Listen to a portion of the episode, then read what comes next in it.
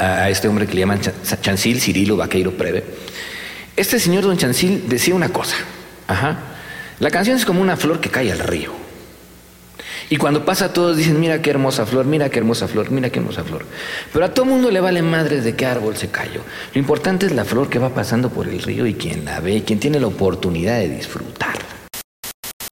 Pues mi querido Keyboard, hemos sobrevivido en este nuestro podcast eh, favorito, porque es el que estamos haciendo. ¿Qué te parece, mi querido Keyboard? Pues que no nos hemos agarra- agarrado a chingadazos y yo creo que eso ya es ganancia, carnal, porque hemos tenido eh, conflictos que hay que, que ha habido que editar. Ha habido conflictos editados, es cierto, pero lo que siempre hemos dicho que hay que hacer es, primero que nada, presentarnos, porque nunca lo hacemos Keyboard. Nunca lo hacemos, mano. Este, con ustedes, el señor Pablo Rivera, eh, docente, ex prófugo de la oficina, compositor de canciones. ¿Cómo? Exactamente, muchas gracias. Y del otro lado de la cabina, no del otro lado del micrófono, está el querido Keyboard, eh, un gran compositor, poeta, eh, prófugo de todo el arte pictórico y otras cosas más. Keyboard. Eh, y sobre todo esta vez tenemos, estamos transmitiendo directamente desde esta nave magnífica Scala Records, el lugar más feliz de la Tierra, y en los controles está, está llevando esta nave el señor Fernando Torres. Fer Torres, Torres. ahí echando el flow, Uh, acá en cabina, este echando la mano. Oye, que yo creo que para hacer un tercer episodio ya vamos para arriba, ¿no? O sea, el primer episodio estaba yo con mi micrófono en la mano, güey, el sol nos estaba dando de espaldas, y ahora en ese tercer episodio estamos aquí en un venue, güey, en un Eh, bonito lugar. Ni más ni menos. Y bueno, pues no es para menos porque es una ocasión particular ya que aprovechamos la, la visita de un carnal que por eh, cualquier cosa siempre termina una vez más en esta ciudad ingrata que nos devora. Vuelve al castigo. Eh, el mismísimo mi carnal, el Emiliano Buenfil. que está Eso. aquí. ¿Qué tal muchachos? ¿Qué tal muchachos? Es un placer de verdad estar aquí en este tercer intento, podcast o lo que sea que sea. Y de nuevo aquí en esta ciudad que siempre, que es una gran cloaca y entonces por muy lejos que te vayas acaba uf, jalándote de nuevo para acá. Oye, vuelves a la ciudad y dices, este, ah, maldición, voy a volver, o vuelves con alegría de, de quien se sabe gustoso del tormento. Pues es un poco ambas. A veces es así como, híjole, no, no quisiera tener la necesidad de regresar a la ciudad. Pero ya que estoy aquí, disfruto lo que tiene disfrutable esta ciudad, ¿no? La camino mucho, eh, me la paso en el tour de la garnacha, me como todo lo que me encuentro por ahí, todo taco, tamal, torta y demás, que pues sí extraño, la verdad, la, la comida de por acá. Porque tú eres de Mérida, ¿no? Y ahí- ah, bueno, estás viviendo allá en Mérida. Vivo allá, vivo allá, soy un poco de acá, un poco de allá, este... Y un poco de Y ningún un poco de ningún lado y un Ya poco de los dos, ¿no? Aquí, este. Soy muy yucateco para ser chilango y soy muy chilango para ser yucateco. Guach, que nos dicen allá. Allá tenemos, tienen un nombre para los que somos como yo. Somos yucahuaches. Yucahuaches. Se oye, así como lo cuentas, parece que es un término no tan, ta- tan, tan agradable, ¿verdad? No, no, guach es como le dicen a los chilangos. Allá no se usa mucho el término chilango. Este, se usa guach porque llegaban los. Este, cuando la guerra de castas y esas cosas de por allá llegaban los soldados. Y entonces allá la banda decía que las botas hacían guach, guach, guach, guach, guach. Ah, ¿qué tal? eh? El rincón cultural. Sí, sí, sí. El dato coctelero. El dato coctelero, el dato Este, inútil para todos ustedes. Eh, eh, alguna vez leí que, que cuando uno eh, puede volver a, a- a un lugar del que estuvo ausente es como volver a verlo por primera vez. Sí, sí, ¿Has sí. visto un este, cómo porque un- uno ya está bien inmerso en este mare magnum, en esta vorágine, en este Uno ya está ciego de ciudad. en este- uno está ciego, ciudad. Así. Y en- pero entonces cómo ves Yo tú? cada vez que vengo es una ciudad diferente, es impresionante. Ya ni Cada se vez- llama igual que como Ya ni te siquiera, fuiste. yo me fui cuando era el Distrito Federal y Ya eso no ya no existe. existe, ¿no? Yo nací en el Distrito Federal, no en la CDMX, no soy CDMXeño. Oye, así sintieron los que vivían en allá en California, ¿no? Bueno, ahí se se siguió llamando California, pero en esos lugares que, güey, de repente ya cambió No, espérate, pero mi- en Yugoslavia, mi ciudad. o sea, Ay, ¿qué pasó, no? Yo nomás me fui un ratito, pero tú regresaste y ya. Sí, no, yo regreso y veo edificios nuevos, hay este, todo es diferente, ¿no? Ya los lugares a donde yo iba ya no existen, este, hay un montón de cambios, la escena local es otra cosa, ya no me sé mover, las distancias para mí ya son tremendamente largas, yo acostumbrado ya a que en 15 minutos llego a cualquier lugar. Eh, estar en esta ciudad de repente sí, las distancias, el tiempo que se ocupa en estar en el transporte colectivo, sí me llega a estresar, ¿no? Pero lo tomo con calma, ya sé que voy a regresar a mi pueblo, entonces trato de disfrutar todo esta vorágine, ¿no? Que además siempre tiene imágenes impresionantes y cosas que pasan. ¿Cuáles son tus imágenes favoritas de cuando llegas a la ciudad y dices, ah, estoy aquí otra vez? Pues una de las cosas que más me gusta cuando va bajando el avión, cuando llegas a Mérida, ves Mérida desde, arriba, ¿no? También está el aeropuerto en la ciudad, pero pues bajas y alcanzas a ver dónde termina. Pero aquí no, aquí una vez que entras al monstruo, esa cosa es interminable y es impresionante, ¿no? Siempre me genera una, una dualidad de cosas, este, porque pues es, es, es la belleza del absurdo, ¿no? De alguna manera. ¿Cómo, cómo hicimos esta, eh, de- en este hoyo? Porque era un hoyo, ¿no? O sea, sigue siendo un hoyo y un pantano. Y ve todo lo que, e- e- este monstruo que, que se ha construido aquí encima y voy a estar ahí tres semanas, ¿no? Allá adentro. Entonces esa sensación me da de, vengo al monstruo. La Adrenalina. boca del monstruo. Oye, mi querido keyboard, pero para la bandita que recién nos está conociendo a todos y, y- o la bandita que apenas si le pasaron este video dicen, oye, mira nada más este super podcast que están haciendo esos carnales. Eh, dinos rápidamente, eh, porque nos presentamos tú y yo, pero ¿qué onda con Emiliano? Porque hablamos de él, quien estuvo en el podcast número 2, o en el 1 fue, o fue en el 2. ¿Qué más da? ¿Qué más? En uno de los anteriores escuchó el nombre de Emiliano Buenfil, pues aquí lo traemos. Ustedes lo pidieron, leímos las Porque cartitas. usted no lo pidió. Usted no lo pidió, dice el Lo Kibor. trajimos. Pero aquí está. Eh, pues mira, Emiliano, ¿qué, qué será una breve descripción desde el punto de vista de un ser ajeno? Eh, pues mira, es un compositor, sé que es un compositor, sé que es un literato, sé que es una, eh, pues, activista, no sé si tengas un problema con que sea. No, no, no. No tienes ningún problema. Y la verdad es que es, eh, perdón, es una de las líricas más, más interesantes que yo he conocido en, en esta ciudad, eh, porque aquí te conocí justamente, en el Holgorio, ¿te acuerdas del Holgorio? Otro lugar que ya no existe. Que ya se fue. Este, rest in peace. Eh, y, y, pero sobre todo estamos ante un gran conversador, eh, grandes anécdotas, gran cotorreo. Y pues yo creo que eh, pues, pues puede salir una, un dato, mucho dato coctelero Seguro. y, y dos, tres dudas existenciales para todos. Este, yo te conocí en, eh, bueno, cuando empezamos a platicar un poco más, yo me acuerdo que estábamos eh, afuera del reclusorio allá de Xochimilco. Había una eh, movilización política por la liberación de Víctor Herrera Gobea, que era, había sido apresado en una marcha del 2 de octubre. Así es. Y ahí estaba este güey, ¿no?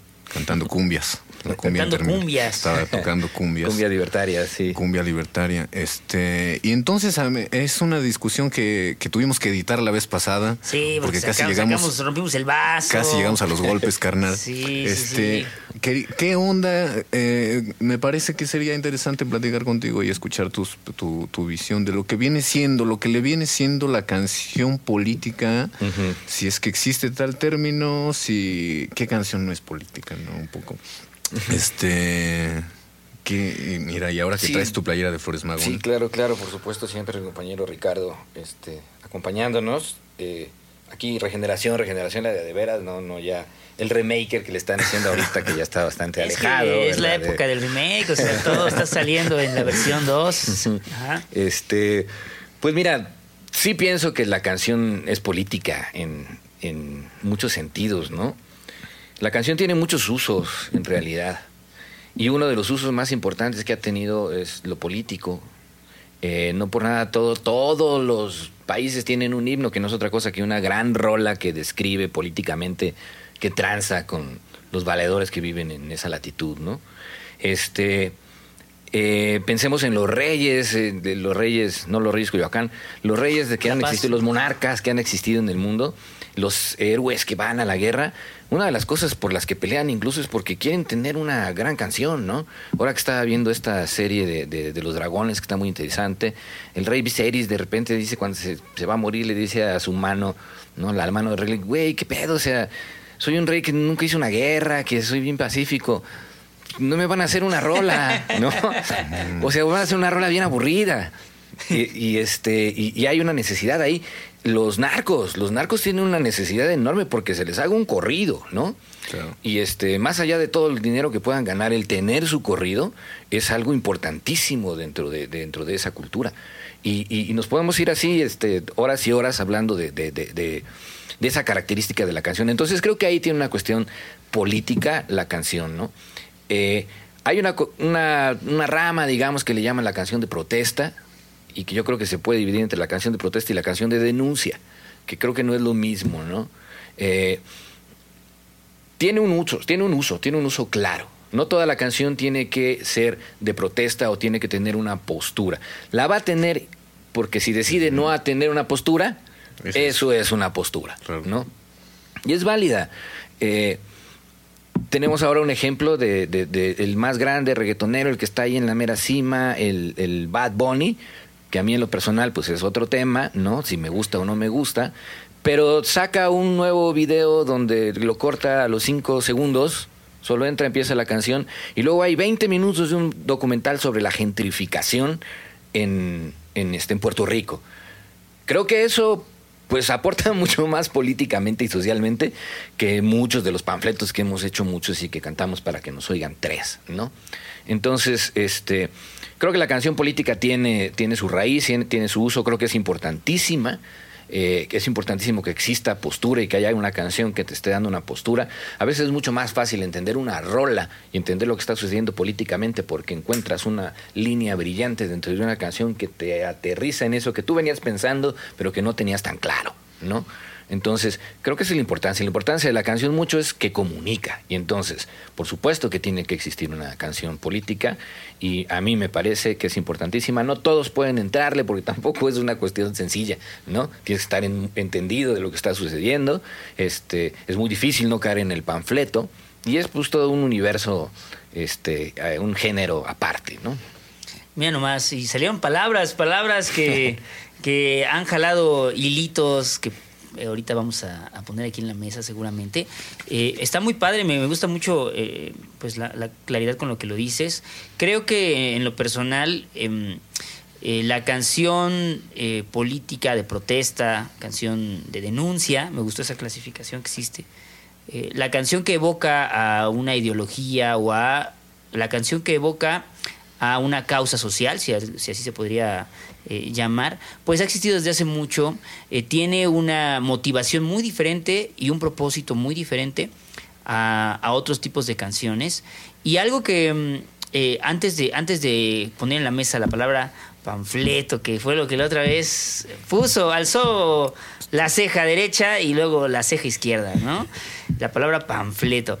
antes de eso, em, yo lo que le platicaba aquí al queridísimo Keyboard la vez pasada es que eh, la canción política tiene una trampa para el que la hace y para el que la escucha, desde mi punto de vista, obviamente, ¿no?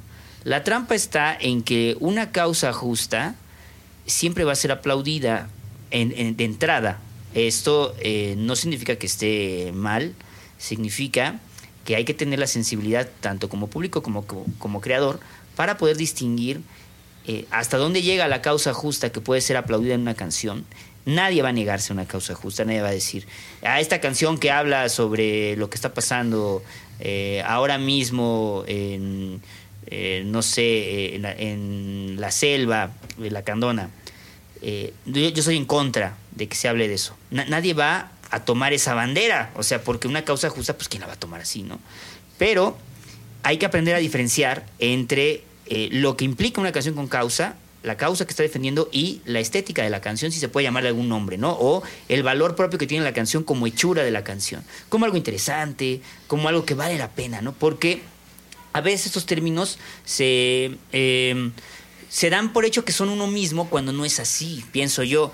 Eh, porque si nos creemos que son lo mismo, cualquier canción con el simple hecho de que toque una causa justa, ya tiene el aplauso de la banda. Y eso me parece que es súper engañoso, tanto para el que la hace como para el que... Eh, la paga. La paga, es el, asunto. Entonces, em, Pues eso, ¿no? Que hay, hay ejemplos de banda que eh, son grandes canciones de una causa social, por llamarlo de alguna manera, y que además son buenísimas las rolas, ¿no? Platicábamos la vez pasada eh, de Chico Buarque, platicábamos de la manera de, eh, de que una canción no tiene que ser, no tiene que limitarse a decir algo que sea justo, sino que además puede tener algo de fondo, algo artísticamente valioso de fondo. ¿Qué opinas de todo esto? Ustedes dos, ¿qué opinas, mi querido Emiliano Kibor?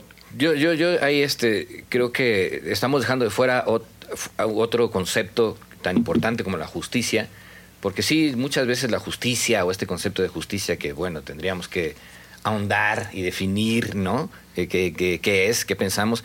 Pero creo que mucho lo que motiva mucha de la canción política es justamente todo lo contrario, la injusticia, ¿no? Creo que mucha de la canción política refleja asuntos de injusticia, ¿no? Este, ahora, estoy completamente de acuerdo contigo en que cuanto a lo estético, eh, también se cojea mucho de ese pie de repente dentro, de, dentro del mundo de la canción panfletaria, pero pensemos que pues es, es utilizada la canción de repente ahí como una herramienta como una herramienta y pues el origen del punk es un poco así, una herramienta de, para poder decir que estamos encabronados o encabronadas por esta situación política y encontramos en un tambor la manera de decirlo. Ajá. Claro, eso puede este, eh, traducirse en, en algo tremendamente poco comprensible estéticamente, que la apuesta solamente al fondo, y pues oportunistas hay en todos lados, que también existen los oportunistas que se dedican nada más a intentar hacer una canción política. Eh, con aras justamente de eso, ¿no? Decir, bueno, yo toco estos temas, soy malísimo, pero toco estos temas y entonces eh, pues me tienen que aplaudir, ¿no?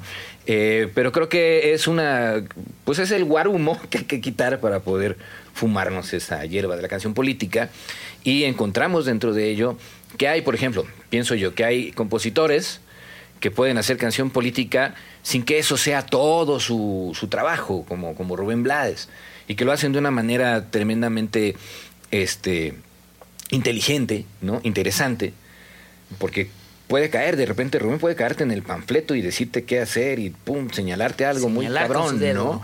Y este y lo hace Silvio Rodríguez, aunque trata de no hacerlo y no lo dice en varias canciones, pero lo pero pasa, o sea, es algo en lo por lo que si vas a hacer canción política vas a tener de repente que tener un panfleto. Yo eh, Exacto, y panfleto, una canción panfletaria, a huevo está mal, o sea, no, no, no es una cosa terrible. ¿Qué significa esa palabra? Porque es una discusión. Yo empecé, yo me acerqué, por ejemplo, a las ideas de Flores Magón a través de un panfleto que compré en una marcha y dije, ok, el Bakunin y esos que Sí, sí, los panfletos tienen un sentido.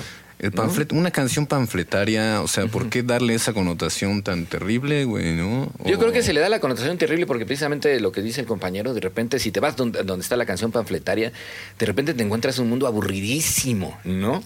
Aburridísimo. Y se trata, este, finalmente, de, de, de, de traer, ¿no? Se trata de convocar, de comunicar. Entonces, de repente, si la canción panfletaria no te está comunicando bien, ¿no? Y estás haciendo, estás tratando de hacer el manifiesto marxista en canción, ¿no? Ya estamos este, metiéndonos en, problemas, ¿no? Este, los panfletos que escribía Flores Magón los empezabas a leer y terminabas y ya estabas bien encabronado con el mundo, ¿no? Te comunicaba algo importante. A lo mejor los podemos hacer hip hop y sería interesante ver si podemos hacer unos hip hop con, con, los panfletos de, de, este, de este señor, ¿no? De Ricardo Flores Magón. Eh, pero digamos que ya en el, en el universo que existe, este, yo quería hablar de, por ejemplo, la, tu canción de Godínez. ¿no? Tiene, es una canción política. Para mí eso es una canción política. Y no tienes que decir un panfleto, sino que hoy la escuchaba, precisamente hoy en la mañana, que le contaba a, mi jefa, que me estoy quedando con mi jefa aquí, este, sobre eso, y le puse la, la rola, ¿no? Eh, y, estábamos discutiendo justamente eso, de que qué bonita canción, porque es una canción política que te está, te está reflejando el capitalismo y lo la terrible que es el capitalismo sin tener que decir soy anticapitalista, ¿no? Al contrario, o sea, es un reflejo simple y sencillamente de una cotidianidad de una persona que está hasta la madre de, tener que trabajar de godines. Ahí hay una cuestión política que a veces puede llegar a ser mucho más importante que una canción panfletaria que te quiere decir, mira, ven y acércate, ¿no? Yo soy muy detractor de los himnos nacionales. A mí me parece que los himnos nacionales son espantosos y que son rolas panfletarias tremendamente, ¿no? Eso es un panfleto, un himno nacional. ¿No? Este, los himnos, el himno anarquista, el himno comunista, son cosas, son canciones panfletarias que tienen un uso, ¿no? Si nos ponemos a analizarlos, igual pues, podemos encontrarle sus aristas en este 2023 en el que estamos para decir, o sea, este, se encabronan porque las chicas que salen a marchar, las feministas, rayan, pintan los monumentos, y en nuestro himno nacional lo dice claramente, ¿no? Este, hay una parte de, donde, dice, déjame me acuerdo, eh, que revienten sus templos y flores y se derrumben con horrido estruendo. Ah, sí, cierto. palacios y torres se derrumban con la, Es la, estrofa 4. ¿Cómo va? Es una cosa así. es una cosa así, o sea, o sea, que te está diciendo. Entonces que todo y, y este y, dice, no, es que los narcocorridos, la apología de la violencia. Y en el himno nacional este, viene una frase también que es como de, Kubrick, ¿no? Este, con las olas de sangre empapada. Yo no puedo pensar en otra cosa que en, la película del resplandor y, la sangre saliendo del, del elevador, ¿no? Este, esas son canciones panfletarias, ¿no? Los himnos son panfletarios y tienen ese uso, ¿no? Las canciones militares son panfletarias porque tienen el uso de mandar al militar a pelear por la causa que él estaba pensando, como decías, la causa justa o la causa injusta, ¿no? Pero lo, lo mandas con esa convicción. Ninguna canción hace revolución, se lo oía a alguien ese, esto que voy a decir ahorita, no sé a quién, así que no va a haber copyright, pero este, me lo voy a fusilar. Este, ninguna canción hace revolución, pero no hay revolución sin canciones, ¿no? Toda revolución tiene su soundtrack. Qué bonita frase. Oye, esa es, como decía mi profe Guadalajara, de las tatuables. Regrésenle a esa, ¿eh? Regrésenle. Para empezar a cerrar esta sección, eh, ¿qué, qué, para, para ti, ¿no? ¿Qué ¿De qué depende un eh, equilibrio entre el asunto de la ética y la estética a la hora de abordar esa clase de canciones? Pues creo que depende mucho de la claridad que tenga este el compositor sobre lo que está haciendo, la claridad política que tenga y la capacidad de análisis que tiene eh, y de entender su momento histórico, ¿no?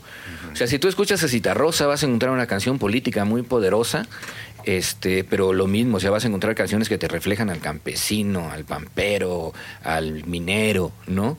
No es muy difícil que encuentres, eh, y las hay, porque de repente Citarrosa como que rapeaba unas décimas acá muy locochonas, y está esta cosa de, este décimas de saludo al pueblo argentino, donde, donde eh, se pone muy, muy político, muy panfletero, ¿no? Pero generalmente tú encuentras ahí un análisis sobre la realidad muy impresionante, y si lo comparas con la vida del, del compañero, con su activismo, con el exilio, con la historia de Uruguay, con todas esas cosas, pues encuentras un, un, un este, eh, un equilibrio entre la ética, la vida, la militancia del compa y lo que, lo que está cantando. Ahora, yo también creo que, no tenemos que caer, pues, en esta exigencia de que todos tenemos que ser el Che Guevara o que todos tenemos que ser tal o cual. Cada quien lo hace como puede, ¿no? No tienes que ser un superactivista para hacer canciones, o sea, el hacer canciones políticas, el hacer canciones eh, de protesta o de denuncia no te tiene por, fuerza que obligar a convertirte en un activista 100% congruente y tratar ahí, porque es terrible, ¿no? Te come la pinche vida. Ajá. Eh, y por otro lado, eh, este, el, el, que sea, hagas canción de amor o, canción eh, comercial o lo que tú quieras hacer, no te eximen de darte cuenta de la política de lo que está sucediendo en tu país y de tener una opinión y de tener una postura.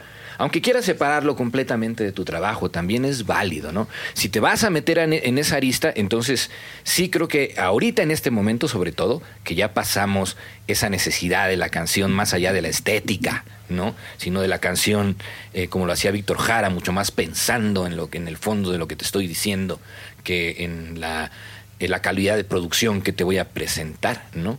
Porque de esa época también tenemos a, a, Rosa, a Oscar Chávez, a Violeta Parra.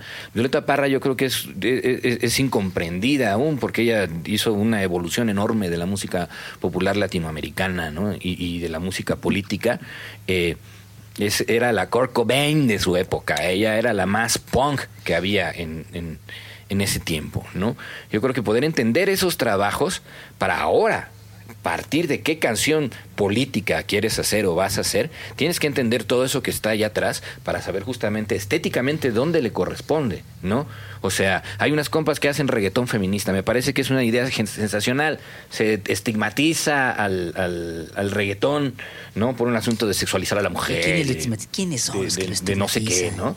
Y este, cuando viene también de otros lados y viene de otras reivindicaciones culturales, ¿no? Esos mismos que siempre han estigmatizado son los que estigmatizan. Esos mismos, ¿no? Esos mismos. Entonces, agarrar el ritmo y darle la vuelta para construir una canción diferente, ¿no? Y hasta qué punto también la libertad sexual con las que hablan las mujeres que hacen reggaetón no es también un mm. asunto político, ¿no? Lo es. Eh, yo creo que eh, el, cualquier canción, esto no me acuerdo a quién se lo escuché, así que otra vez con copyright, ¿no? No me acuerdo a quién se lo escuché, pero el hecho de que alguien haga una canción implica el señalar una parte de la realidad. Eh, uno tiene voluntariamente o involuntariamente, conscientemente o inconscientemente, uno muestra la realidad Ajá, una realidad.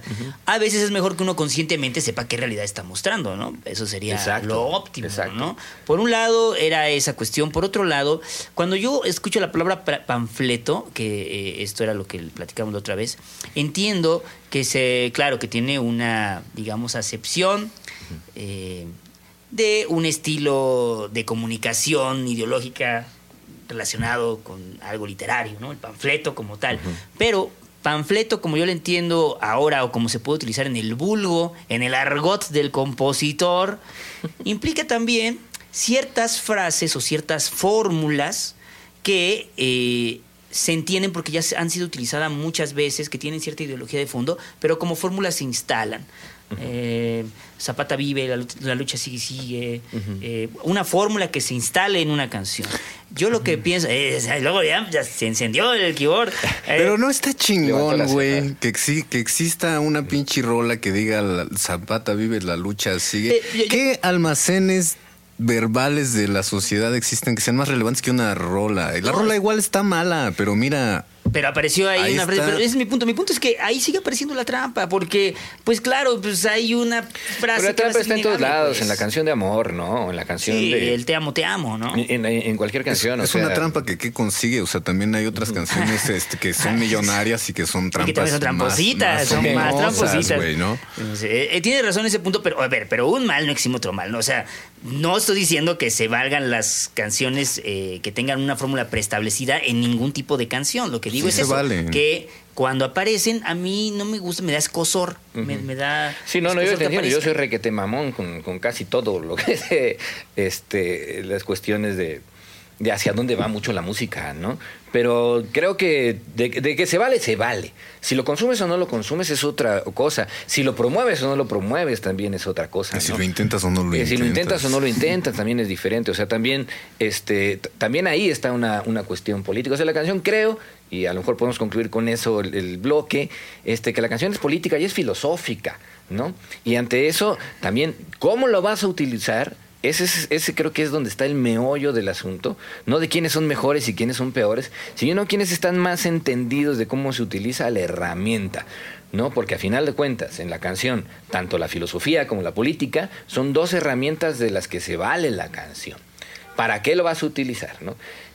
Hay cosas que a mí me parecen muy lamentables en la canción política y que son muy famosas y que digo, chale con esto, ¿no?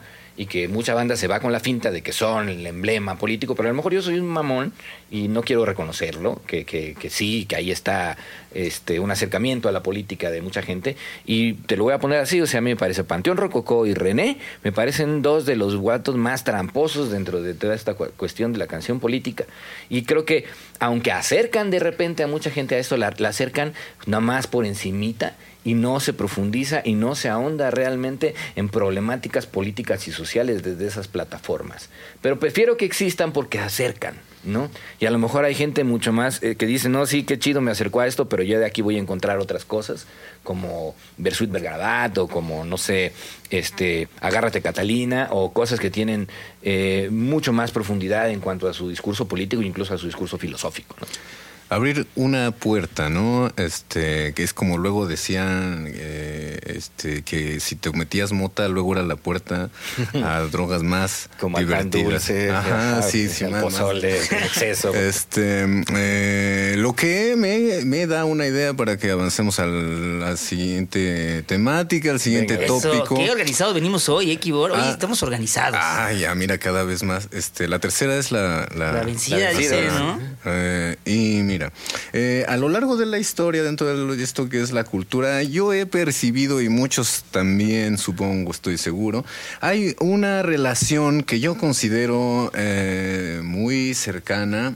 entre los fenómenos artísticos creativos y la droga.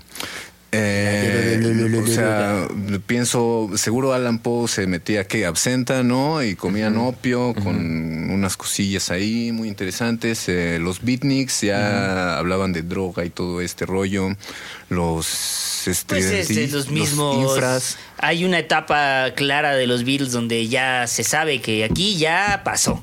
Eso es aquí veo interesante. muchos colores, aquí ya sucedió. Había un momento en el que era la pura pinches canción de amor millonaria y de repente igual. Bob Dylan les dio su gallo y algo pasó, ¿no? Porque luego viene el revólver y esos discos más chidos y luego se metieron ácido Sí, y pasaron cosas. Entonces, ¿tú, tú qué, qué onda con la...? La Vamos, a- vamos empezar con esta, con esta anécdota que no sé si se la sepan de Dylan, que lo está entrevistando un reportero que lo quiere aquí medio entrampar y que le dice, oye, pero usted compone así porque fuma marihuana, ¿no?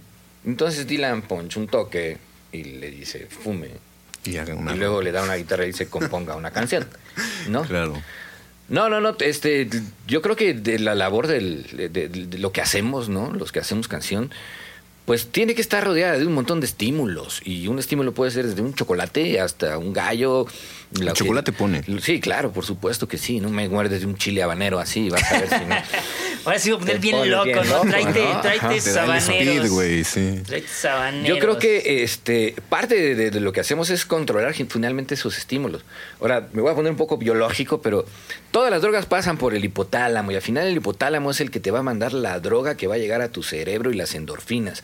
Cuando tú tienes ganas de hacer una canción, pues te llenas de endorfinas y estás y dices que tienes la inspiración y que vino la musa y no es otra cosa que tu hipotálamo inyectándote acá un chingo de dopamina, ¿no? Y cuando tú escuchas una canción que te gusta un chingo y te eriza la piel, es lo mismo, tu hipotálamo está reaccionando y te está súper llenando de drogas tu cerebro. La creatividad y las drogas que te manda tu hipotálamo, por supuesto que tienen un montón de, este, de, de qué ver, ¿no?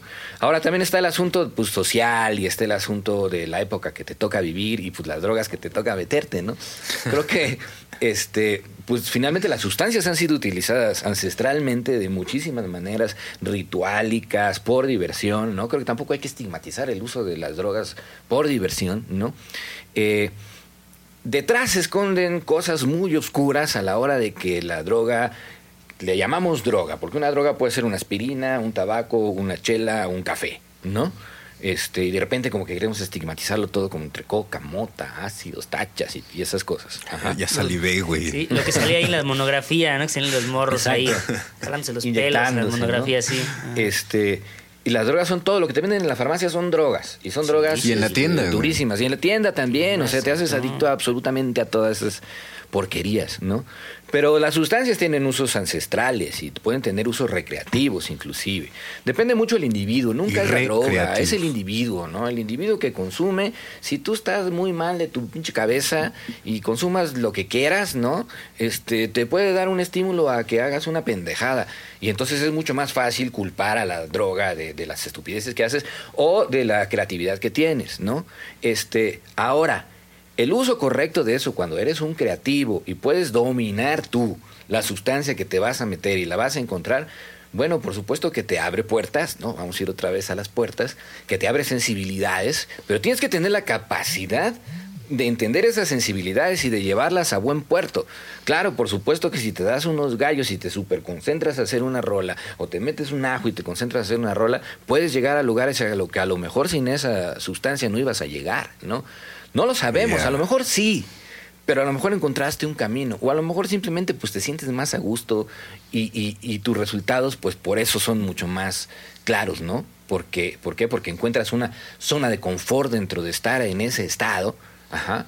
Y dentro de esa zona de confort eh, puedes trabajar mucho más bien. Este, puede ser que apagues todas las luces y pongas veladoras para entrar en ese trance donde te vas a encontrar la canción que estás buscando. O puede ser que te metas un gallo, te tomes un café, ¿no? Cada quien sus bachas. Entonces, este, creo que no está bien ni estigmatizarlo, ni tampoco este, decir es que el secreto o la fórmula es que hay que, el creativo se tiene que drogar, ¿no? Se tiene Porque que, podríamos, podríamos afirmar categóricamente que a lo mejor las canciones que más nos han erizado la piel se hicieron bajo un estímulo del hipotálamo, como dirían, ya nos dirán los doctores que vean este programa. Pues Agustín Lara El era hipotal- bien marihuano, ¿no? Bien marihuano, sí. Mi pregunta sería, en específico, ¿se puede hacer canciones bellísimas, canciones que sean erizadoras de piel, sin consumir eh, ningún tipo de sustancia? Porque en el caso de que fuera la respuesta no, implicaría que hay una relación directa entre el consumo de sustancias y un resultado eh, espectacular, por llamarlo de alguna manera. ¿no? Quizá la palabra está muy fea, esa palabra no me gustó. Eh, una canción reveladora, quizá esa palabra me gustó más. Yo más bien creo que hay una relación directa entre el compositor que logra hacer buenas cosas y su eh, capacidad económica, a lo mejor, o su acercamiento a un mundo donde hay drogas. No, no creo que sea al revés. Ajá. Ok. Creo que más bien quien te empieza a tener un, un trabajo chido va a tener un acercamiento y, eh, a las Pero está relacionado con su trabajo creativo. Mi punto es, más allá de su, de su posibilidad económica que, que le va a permitir eso, está relacionado con un resultado. O sea, A igual a A más B igual a C. Yo es que te digo, yo, yo insisto en que depende No del creo. individuo, ¿no? Depende del individuo o la individua o la individue este, que eso suceda, ¿no? A lo mejor hay que no, o sea, porque finalmente la droga también te, te chinga, te chinga la memoria, te jode, te aletarga, este... eh, hay banda que a lo mejor sí con un gallo escribe un chingo, pero a lo mejor hay banda que se queda y ya no sabe discernir entre si lo que está haciendo está bien o está mal y a lo mejor no le funciona, ¿no? O sea, no creo que sea la sustancia, nunca creo que sea la sustancia ni para bien ni para mal. Creo que es como la asimila el cuerpo de, cada individuo. Tú que dices, mi buen keyboard sobre este tema. Pues yo digo, no sé, es que, o sea, ¿quién no, hay- quién no se siente a escribir con una taza de café? ¿Quién no va y se fuma un cigarro o va por unos taquis fuego, güey, no? O sea... Al final hay algo que quiero mi glu- glutamato. ¿no? Y luego, quiero quién mi sabe, o sea, glutamato. alguna vez este, platicábamos, ¿no? Que cuando estás llegando a un verso, esos versos ponedores, güey, que te llega una pinche... y lo han sentido todos en esta sala, ¿no, compañeros? Hay un momento en el que dices, a huevo, yo quería escribir esta madre y se siente una cosa Claro. muy cabrona en el cerebro, ¿no?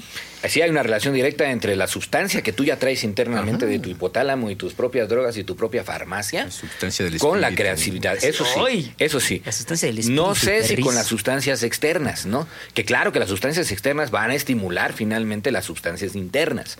Y esas sí están relacionadas. ¿Cómo llegas a eso? También, pues cada quien sus, sus, sus atajos. Cada quien ¿no? sus bachas, Cada quien sus decías. bachas. Fíjate que eh, un amigo me decía sobre la imaginación, ¿no? Y se ponía muy loco, decía que el Pegaso es la imaginación. Exacto, dice el Kibal que imaginación. El, el Pegaso porque es el animal celeste terrestre, ¿no? Eso que solo puede ser, lo único que puede ser terrenal y celeste al mismo tiempo la imaginación, pero no cualquiera domina el Pegaso, decía. Y decía que el pedo no son las imágenes de la imaginación. El asunto es cuando te dejas te dejas comer por las imágenes, que tú no las controlas, que llegan y que te controlan a ti, que las imágenes te abordan a ti, y la diferencia con la imaginación que implica el dominar las imágenes, ¿no? lo que implica cierto control sobre ellas. Yo creería que mm, tal vez el... eh, Tal vez el hecho de consumir alguna sustancia para entrar en un estado creativo nos llega a dar este tipo de, de- de estímulos que al final somos también víctimas del, del estímulo, porque no es algo que podamos controlar, o sea, nos, nos desborda el estímulo, la imagen que te come, y uno no es al revés, que la pueda trabajar. O bueno, a lo mejor practicando mucho, ¿no? Practicando mucho ese tipo de consumos, uno puede domar la imagen y que no la imagen te domine a ti. Digas, güey, mira lo que, eh, una pintura, mira que, no, ¿qué es? Ni yo sé, carnal, pero es que estaba bajo eh, el efecto de los chocongos y mira, nomás por eso tiene su valor, porque me habló, me habló la naturaleza a través de esta sustancia. Cuando yo creo que eso... ¿Quieres por decir el nombre de alguien? No, no. este- ¿Quieren que diga el nombre de alguien? Oye, güey, ¿tú, tú, tú te has metido algo a la hora de hacer una... Ah, ah, quiero hacer un disclaimer. No se le está recomendando a nadie que Sí, se meta nada. Nada, este, nada. A nadie. A nadie. Pero ¿Quién es nadie? si hubiera ahí alguna persona este, que lo va a hacer de todas maneras, pues háganlo con mucho cuidado, mucha responsabilidad. esto, o sea, Eso, es- mira, qué el cerebro, el cerebro es una cosa que hay que picutear ahí este, con eh, sensatez. Exactamente. Carnal, ¿te si, has- si algún día YouTube nos este, monetiza, esta es la parte importante, ¿eh? O sea, ya dijimos el disclaimer, esto ya, exactamente. Este, libres de todo pecado Libres y de culpa, todo ¿no? pecado. Eh, ¿Tú, te has, ¿tú qué, qué sustancia consumes a la hora de sentarte a decir voy a hacer esta rola? La neta, la neta, casi nunca lo digo, pero la respuesta es que nada, güey, nunca. Absolutamente ¿No nunca. te, ¿No te fumas un cigarro, no te preparas No un café? fumo, no, o sea, no porque me pongo loco con el café. o sea, pues es que acá el maestro Fer Torres ha sido testigo. No, pues es que. Si te pones pues, este, no, con el café solo me pongo acelerado y no puedo, o sea, no puedo pensarlo. Bueno, en mi, mi manera, mi proceso muy personal, muy mío, es que yo soy muy este de tener el control de, de- de lo que va pasando generalmente, pues. Eres neurocito. Algo, soy neurocito. Neuro- Neu- ne- Ah, sí, a mí me pero, te pone puedo, el pero te puedo decir que sí he, o sea, sí he, he- he sentido conmoción eh, haciendo canción. O sea, conmoción me refiero que, que se siente eso, que se siente, ¿no? Pero no, no, no es que yo tenga mi ritual, porque también a veces mm, siento, esto es una opinión personal, a veces siento que mm, también el hacerse ciertos rituales, a veces es bueno en ciertos momentos, pero hacerse ciertos rituales también puede ser negativo, porque entonces tú mismo te vas sugestionando a que si no se concede ese ritual, no va a salir, ¿no? Y entonces, pues eh, desde ahí mi opinión personal y mi proceso personal que a nadie le importa, mi proceso personal a nadie le interesa. No, yo pregunté, personal- yo pregunté. Bueno, mi proceso personal, no, yo, yo, yo absolutamente... Te metes este, tus propias nada. líneas, digamos. Exacto, mis líneas de. ¿Cómo decías tú? Ah, es que no me acuerdo de tu, No de tu verso. Pero, a ver, ¿y tú, tú qué opinas, Keyboard, de este tema? Este, Dinos algo al respecto. ¿Qué yo- te tomas? ¿Tú qué te tomas? Ah, yo me, o sea, yo he- Aquí grabado, ¿eh? Para, toda, para todo México. Hablando de eso, ya no quedó más este más estímulo de ese. yo de- les dije, güey, le dije sí o no. Sí, ¿verdad? Se Sí dije, cabrón. Sí Pero dijo, bueno, sí este, sí, pues yo sí he consumido y he podido escribir sin consumir, pero ¿para qué eh, escribir sin estar estimulado si puedo escribir estimulado? este, pero bueno, cierto. eso es un asunto Eso- personal. ¿no? Eh, Claro. Pero, mano, tú, ¿cuál es, cuál es? Porque, por ejemplo, eh, este, he probado la marihuana, ¿verdad? Alguna vez he consumido un, un poquito de LSD en algún momento y si es interesante, no recomendable, no se le está recomendando a nadie que haga nada. Eh, sí, sí he percibido cómo el fenómeno de la creatividad lo, lo, lo, lo sorfeo de maneras muy distintas dependiendo de qué sustancia, así sea un café, así sea un gallo, ¿no? Y pues hay veces que el fenómeno ha sido muy afortunado y salen cosas que me gustan mucho. Eh, Es muy, es muy agresivo preguntarle esa pregunta tan reveladora a nuestro invitado. ¿Podemos hacerle esa pregunta a nuestro pues yo se la estoy haciendo, carnal. me he metido en ¿Qué la te vida? has metido para, para de, de como sustancias a la hora de, de relacionarte con el asunto de la creatividad? Como decía en la tele, que todo México se entere. Que Este- todo México se entere.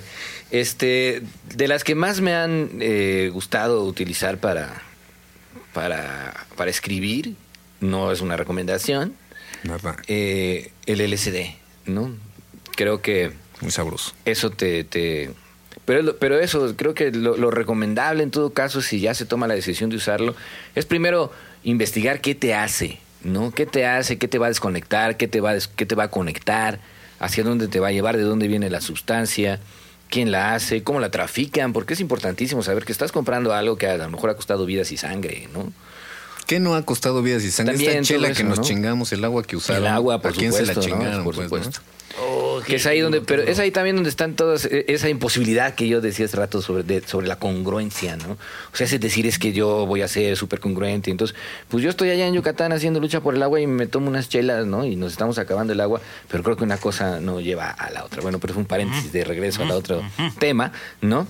Este, que podríamos ahondar mucho más, por supuesto. Yo pero sé. igual en esto, en el asunto de, de- de las sustancias que nos, que nos metemos, ¿no?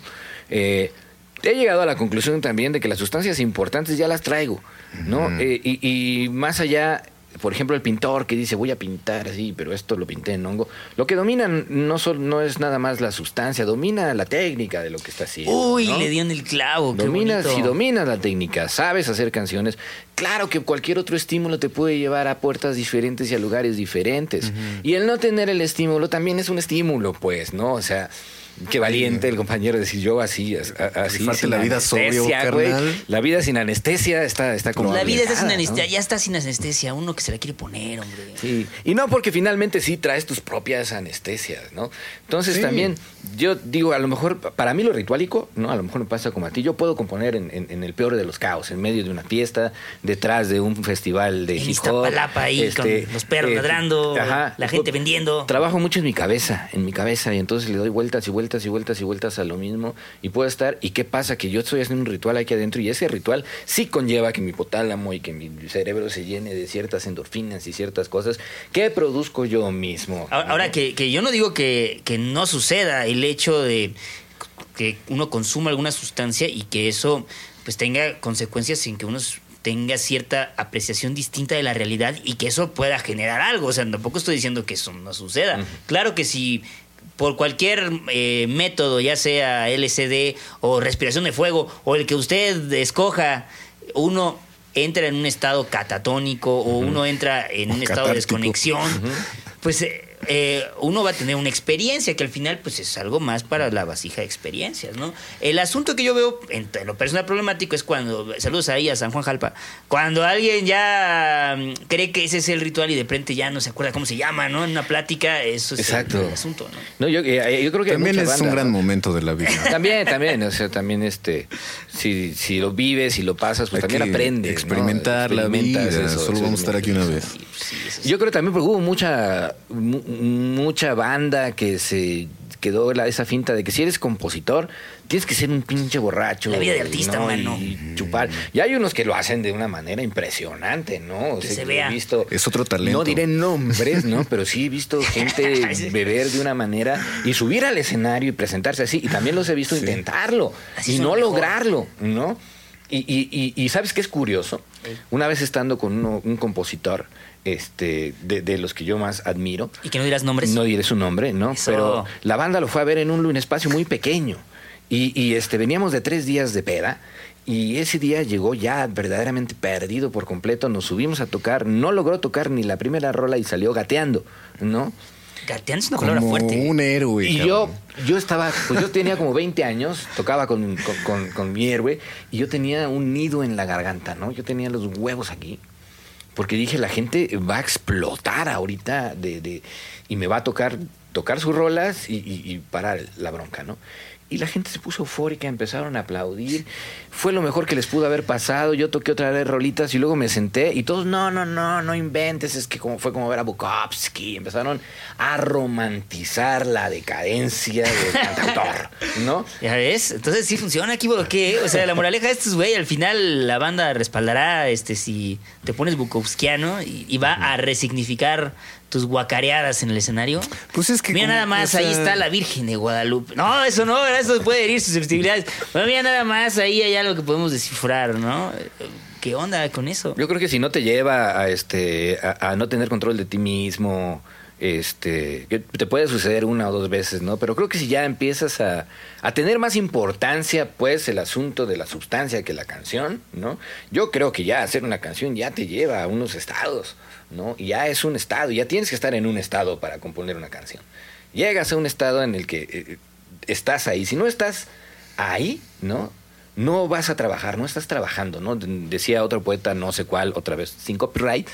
eh, Así este, se debería llamar nuestro podcast, ¿no? Sin copyright y no voy a mencionar ese nombre, No, ¿no? dice, no voy a decir No su voy a nombre. nombre, pero él el sabe quién es. podcast. Mira, nada más, hablando de sustancias, yo creo que vamos a tener que. ¿Les parece? Es, algo, ¿no? es algo simbólico lo que él hizo. O sea, pues, pudo haber servido, pero sirvió al otro. Pues es que Fue como, fue como Jesús lavando los pies de los discípulos. multiplicando No, los maestro, panes y las ¿cómo? chelas. El primer milagro de Jesús fue convertir el agua en Hacer vino. aguas ¿Qué locas, cabrón. Hacer aguas locas. No, pero me encanta Armar cómo el lo- Reven. Se cómo sabía lo, lo del culé y el vato. ¿Cómo lo significan los, los- Bueno, eso es otro tema, ¿no? Pero ¿cómo lo significa la, la- la banda religiosa? Es que justo mi hermana se casó. La canción religiosa es política, por cierto. Claro, y es, eh, sí, política, espiritual, muy interesante. La canción de- filosófica. eh, religiosa es muy interesante, por cierto. No, mi hermana se casó el fin de semana pasado, yo estoy de esa parte, ¿no? Pero justo el sermón del padre en la iglesia fue el asunto de Jesús haciendo vino del agua. Y, y luego lo quieren aterrizar a como ellos se les antoja, ¿no? Pues es Jesús haciendo vino de agua, carnal. O sea, quiso decir, pues mira, si puedo hacer milagros. Hágase el Reven. Hágase el reven. Hágase el Reven, sí. Y el señor decía, Dicen que no, puso esto reggaetón". significa, esto significa, es, de toda esta historia significa que Jesús es testigo de esta fiesta. ¿Qué? ¿Dónde, dónde encontró esa significación de, de- de la historia de alguien que hace vino de la... Pues ese güey todo está es pisteando en su chamba también. O sea, el padre también está ahí consumiendo Sí, ¿no? sustancias. Con razón ¿no? dice esas cosas. Claro, sí, la- la- la- en la misa a veces es ritualico y tienes que consumir unas sustancias, Por ¿no? supuesto, por Y, supuesto este, que sí. y- y el padre se echa sus chingueres y les da todo. Sería muy interesante, por ejemplo, ir a una a un lugar así y ponerle LSD a las a las obleas, ¿no? ¿No has visto Clímax? No mames, y no, no la- hagas eso. Sería mal, interesante. Y que la banda no, ya vi- No, sí sería éticamente reprobable. Este, no droguen a nadie sin. No, y sobre todo si es un padre, sin- avísenle al menos, o póngale Pink Floyd, pero, pero no lo hagan así nada más a secas. Oye, Sí, no es cierto, no lo haga, no lo haga, yo no dije nada. Íbamos, estaba yo diciendo lo que había dicho el poeta Sí, aquel ah, sí. que decía este le decía a su familia, No diré su nombre. El si ustedes me ven sentado así, no me molesten porque es cuando más estoy trabajando. ¿A poco no? Bueno, sí. sí, Entonces, llega- y, y dime si esa, esa, todos hemos estado en esa situación, dime si no estás bien puesto, a lo mejor puesto de ti mismo, ¿no? A lo mejor es nuestro ego Ah, llega tan grande, duras. pero cuando llegas a ese lugar donde tú sabes que ya estás pescando la canción, ¿no? No creo que seamos creadores de Pegasos, creo que cuando muchos somos pescadores de Pegasos, ¿no? Oh, Y qué hermoso, véanle. algún- Eh, por eso es el profe, ¿eh? Salud, salud. Salud, carnal. Este. Salud. Esa es tatuable también, ¿eh, chavos? Güey, también es ¿tienes, tatuable. ¿tienes clara algún en tu mente alguna canción que hayas compuesto íntegramente bajo los efectos de alguna sustancia? El keyboard quiere secretos, Desierto revelados. Azul. Pues yo quiero anécdotas. Desierto Azul es una canción Sí, que consumiste bajo en el- LSD. bajo- en LSD. Que los que saben esta ondita de las rolitas, Desierto Azul es un hermoso calambur. Un calambur. Y es un rolón magnífico. Es un sueño, es un sueño. Muy onírico, sí, a huevo. y yo quería justamente lograr esa sensación onírica de que como que sí sabes qué pasó, pero no lo puedes contar, ¿no? Esa era como la, la tirada de, de esa rola onírica. Y es muy interesante, por ejemplo, hablando de las interpretaciones de la Biblia, las interpretaciones que me ha dicho la banda sobre esa canción, de qué trata o qué habla. Este, y yo a todos les digo, sí, claro, sí, por supuesto, ¿no? No, pues es que al final él, él escucha, hace lo que va a hacer lo que quiera con la canción. Eso no lo controla el compositor. Yo creo que siempre, eso siempre digo en los talleres, creo que siempre tienes que dejar una- un cabo suelto para que la rola la termine el que le esté escuchando, porque le va a poner, va a entender lo que él quiere entender y se va a, asumir ahí, ¿no? Si esas partes de ambigüedad que tienen las canciones, que tú las interpretas como se te da tu regalada gana, hacen un gancho bien bonito con, con este con el público. Sí, podría, no sé, pudiera ser, ¿no? Que ese, el- la, la canción está terminada una vez que un cabrón la escuchó y la interpreta, ¿no? O no, no sé, no, no sé lo que estoy diciendo. Nunca sabemos lo que estamos diciendo. Este, yo más bien estaba viendo que está haciendo aquí el compañero que trata de que nos demos cuenta de que está haciendo algo, pero vamos a hacer. Aquí estamos viendo, aquí estamos viendo anime japonés. Este, estamos hablando sobre el anime japonés en esta tarde, en este podcast que aún no tiene nombre. ¿O ya tiene? bueno, se este, supone que ya tendrá. No diré su nombre, el podcast. Este, pero él sabe quién es. Este, eh, pues bien, eh, mencionaste hace unos breves eh, minutos un asunto bukowskiano, ¿no? Yo te conocí porque andaba yo pegado eh, con una raza muy bukowskiana, muy pista, muy eh, fiestera, muy aguerrida, Oh, sí. eh, muy intensa, muy grosera, Mucho. muy interesante.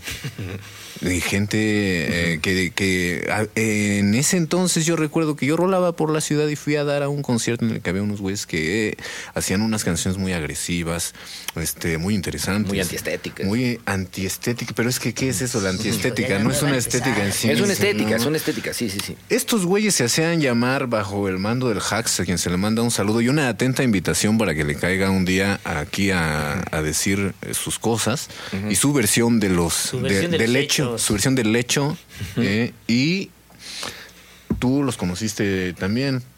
Esto, esta gente que se hacían llamar la roña, eh, de los cuales eh, escasean mucho el documento eh, para Para nuestra mala suerte de los que queremos eh, conocer, lo cual creo que entiendo por lo que se ha sido contado y tú nos vas a decir con mucha más precisión, es parte de la postura de su movimiento, pero no sé si, eh, a ver, me gustaría pensar que tal vez tenga alguna conexión con esto que se llamó la idea rupestre. Para la gente que no que no ubica eh, eh, a, a esta banda y a lo mejor este movimiento rupestre puede ser una referencia. Búsquenlo en internet para después de ahí derivar sobre qué, cuál era la postura, en todo caso, de esta bandita que se llamó La Roña. Y cuéntanos un poquito esa situación. Pues sí, somos como los hijos abandonados de los rupestres, ¿no?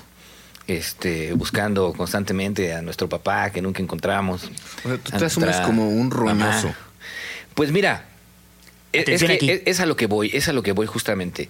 Hoy ahora yo encuentro que hablan de la roña y que hablan de un movimiento y que hablan de, de- de- de- de que estábamos... En realidad no éramos un movimiento, en realidad nos juntamos porque teníamos una cuestión de interdependencia, ¿no? A sustancias. Como dice, a sustancias como dice la, rola- la rola de Buenfil, pero era rock and roll, Pero ¿no? era rock and roll. Era rock and roll. Nunca nos sentamos a decir, somos un movimiento, hagamos estatutos, tengamos este un documento, ¿no? Bueno, Este, eh, ermitaños, ¿no te parece un es manifiesto? a lo que iba. Sin embargo, tenemos un manifiesto que es eh, la canción de Ermitaños que escribe Hax pensando en toda esta banda. Lo que pasaba es que nosotros éramos los apestados de la trova. Nosotros llamábamos a, toda esta banda que hacía su cancioncita de amor y que presidía los festivales de trova y de canto nuevo y de la canción y de la rola y de todos los motes que se le pusieron en el camino, en una búsqueda de este, de continuar con eh, lo que había sido ya el canto nuevo, ¿no? Antes, este, y la, la nueva trova, que todo esto es nuevo, pues desde los años 60, y que viene a, puf, a- a explotar en los 80 en un movimiento eh, más, digamos, más sólido, porque había entrado ya al asunto comercial cuando las grandes divas que empezaron a cantar a estos cantautores asociados con el canto nuevo, entraron a las televisoras y empezamos a verlas y a ver una venta de discos y a tener una especie de público. Debajo de eso creció un hongo llamado los rupestres, que también muchos de ellos dicen, no, no éramos un movimiento, éramos compas que nos juntábamos y a Rodrigo se le ocurrió hacer un manifiesto puntos pedos y ahora entonces ya se dice que es un movimiento. Pero pues finalmente, ¿qué movimiento no es así? Pienso yo. Ahora, ahora que yo empiezo a ver este asunto de que hablan de la roña también como un movimiento, bueno, la roña era como nos decían. Nosotros le llamábamos a, a- a esa pinta de mamones que cantaban sus cancioncitas así y que nos caían regordos porque nosotros no queríamos entrar en ese contexto e- este, estético este, de la búsqueda de la canción romántica y bucólica y, este, y cantar requete bonito y la chingada. Nosotros queríamos ser más disruptivos. También no teníamos las mismas herramientas ni el mismo varo que tenían todos ellos para estar en los festivales y para, para figurar. Pero querían o no querían estar allí. Algunos, Es, de la- es que para mí algunos querían, fundamental. Algunos querían. algunos querían y los que querían acabaron. Lo voy a decir así, no voy a decir quién. No diré ¿Sabe su es? nombre. Pero él sabe quién. Él sabe quién es, ¿no? Acabaron lamiéndole las- los calcetines a esta banda que sí estaba haciendo su chamba dentro de esa estética. Nosotros le llamábamos los paiqueseros. Decían que hacían puro pay de queso. Los íbamos a ver y de- decías, ¿qué pedo? ¿Fuiste al toquín de ayer? Sí que pasó puro pay de queso, ¿no? Bonito, Refiriéndonos en eso.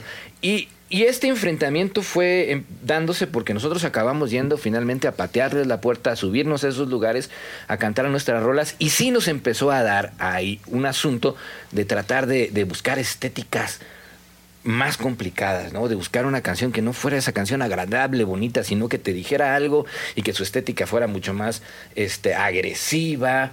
Este, y entonces empezamos a patear puertas con el trabajo también que, que estábamos haciendo, ¿no? Yo cuando llegué a, con este especie de colectivo o movimiento, como le quieran llamar ahora, pues ya estaban ahí, ¿no? O sea, te voy a decir cómo los conocí, porque creo que es muy, muy sintomático. Eh, en un festival de trova en Morelia, yo estaba ahí en realidad porque iba al festival de cine, porque estaban presentando el documental de la banda eh, con la que estaba en ese momento. Yo me había alejado del, de, ser cantautor porque me gusta el ritual de, de, la muchosidad que da una banda y el baile. Entonces yo me había alejado mucho, empecé en eso puro paiquecero y yo dije, no, me voy a hacer otra cosa, me metí al movimiento ska y entonces por razones del destino, esa banda resulta que alguien dijo, ah, está chingona para hacer un documental y nos hicieron un documental que se ganó un Ariel y que llegó al Festival de Cine de Morelia y nos invitan y ahí voy. Miren nomás, porque tenemos invitados. Este, salud. Oye. Su eh, Merced se llamaba la banda, por si la quieren buscar. te iba a decir. El documental también está, creo que está en el YouTube. Se ve mal el de YouTube. Creo que estaba en las páginas del CCC, no estoy seguro. El documental se, llama Su Merced también, ¿no? Este. El documental es muy bueno. Eh, y ahí fue donde conociste a esta banderola. Ahí te va. Qué bonita metáfora. Dijiste, eh, escogiste todos los símbolos posibles. Éramos como un hongo. Como un hongo creciendo. Entonces, era lo que hacíamos. Llegar a los festivales, ¿no? O sea, llegaban todos y nosotros llegábamos de a y en camión. Yo había llegado pues finalmente en el contexto de que me fui con la banda al festival. Yo me quedé porque vivía mi primo ahí en, en, Morelia y porque tenía yo una novia en Morelia, entonces me quedé más tiempo y me dijo, mi novio está el festival de Trova, pues vamos a ver qué onda, ¿no? Yo entro y encuentro a otro compa, del que tampoco voy a decir su nombre, ¿no? Que me dice, no, yo estoy aquí viendo qué onda, y me encuentro a Leticia Servin, que me dice, carnal. Abrazo a Leticia Servin. Pásale pásale, ¿no? Este, apúntate, van a cantar, ¿no? Yo acababa de comprarme una guitarra en ese momento. Y entré con mi guitarra, nuevecita. Y este, y me dice, no, pues allá atrás están los camerinos. Y había un camerino de un lado, donde estaban los paiqueceros. Y había otro, que más bien era como una bodega. y que tenía un letrero que decía, favor de no alimentar a los cantautores. y entonces yo dije, yo voy aquí. Más como yo. Este yo voy aquí, voy aquí. ¿No? Y entonces entré y singulares personajes. Estaba, eh, si no me equivoco, estaba el Haydn, Haydn Hernández. Este, vocalizando alguna de las canciones que se iba a echar, una, porque nos dejaban tocar una canción por cabeza. Estaba Guillermo Vargas, que estaba muy morro todavía, este, de, así como es él en su hipiés, junto con Alice Galacrasi, ajá, este, y el Hax. Entonces, si no los conocen, búsquenlos para que entiendan visualmente de lo que que eso se, agradece mucho. Eh, yo, desde lo personal, a ver si cada uno dice una rolita de uno de ellos busquen Don Polo podría ser una buena referencia rápida para la para conocer a Hax si no lo conocen. Eh, la reina de la noche de Alice, Galacrasi adelantadísima a su tiempo. Y creo que se llama Recuerdos de antaño de Guillermo Vargas. Recuerdos de antaño. Saludos al pinche Memo. saludos al Memo y a toda esa bandita. Busquen la versión de Beautiful de, de, Haydn. Hernández para que también entiendan de qué Beautiful, se la canción de Cristina Aguilera la canción de Cristina Aguilera que hacía una versión del Haydn este, porque su trabajo creo que el trabajo de Haydn va más allá solamente de la composición, ¿no? Este, creo que tiene un trabajo performático, teatral, y, que, su tirada siempre fue incomodar y siempre lo logra, ¿no? Siempre todo el mundo sale corriendo. Pero eso, se platicó. Vean, regresenle al segundo capítulo, regresenle a esa parte del segundo capítulo. ¿Qué más da? Ah, ya hice spoiler. Ah, no, no es spoiler. Ah, no, este ya es el tercero, ya, eso ya lo La banda que sigue fervientemente ese programa que tenemos entendido que somos tres suscriptores, ¿no? Será un spoiler. Tenemos, ¿Cuántos? Uno, dos, tenemos cinco vistas, ¿no? De las que estamos aquí, ¿no? Cinco personas viendo este capítulo. Excelente. Bueno, y entonces, este. Después de ese encuentro, yo hice una amistad increíble con Memo y con, y con Alice. Nos quedamos ahí este, en Morelia una semana.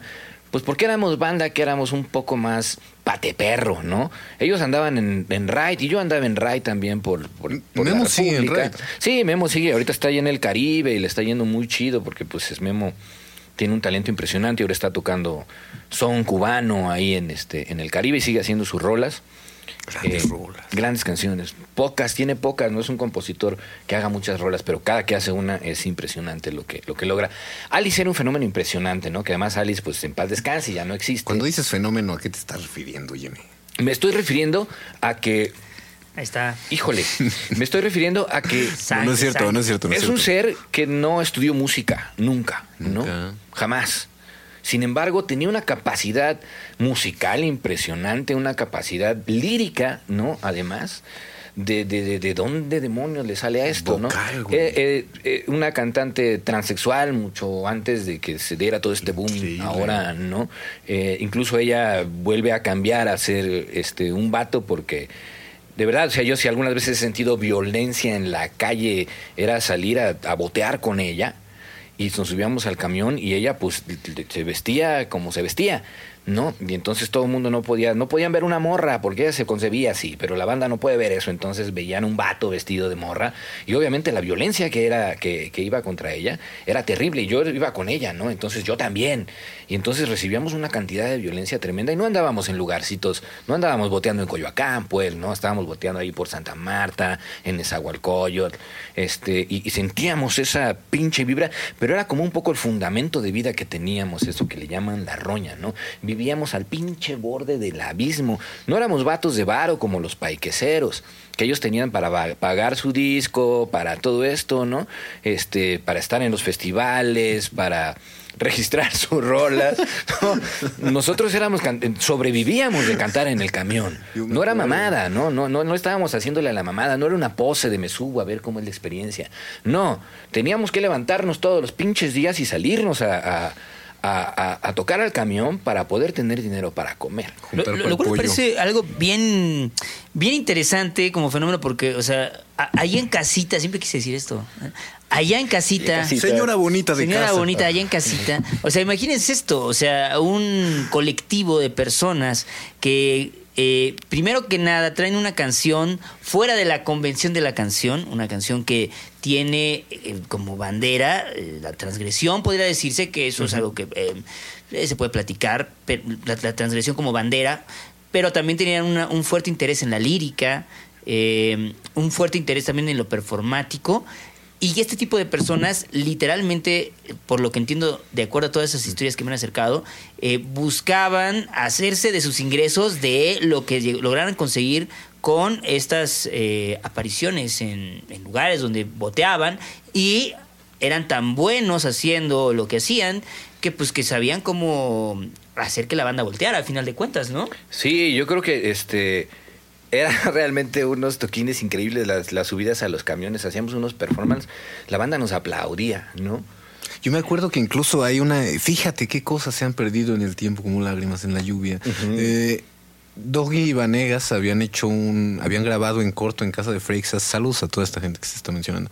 Eh, grabaron un disquillo que solamente circuló en la ruta del eje central del trolebús. La gente los compraba porque Sí. los escuchabas y decías, yo quiero otra vez este pedo. Si eran unas misas eh, increíbles. Increíble, sí, hacíamos unas cosas muy locas. Y allá fueron esos registros de esos discos, ahí se quedaron entre los pasajeros de esa ruta y es- esos güeyes no tienen registro de eso ya, pues. No, no, no, no, ya no, ya no, te- no tenemos registro ni de Ahora, cómo eso, nos eso me, me- me llama la atención mucho, el hecho de que no se tengan registros. Yo quiero saber, eso es mi punto, mu- una duda importante que tengo sobre este, eh, esta, esta historia de este colectivo. Estas leyendas estas urbanas. leyendas que se están haciendo en este podcast.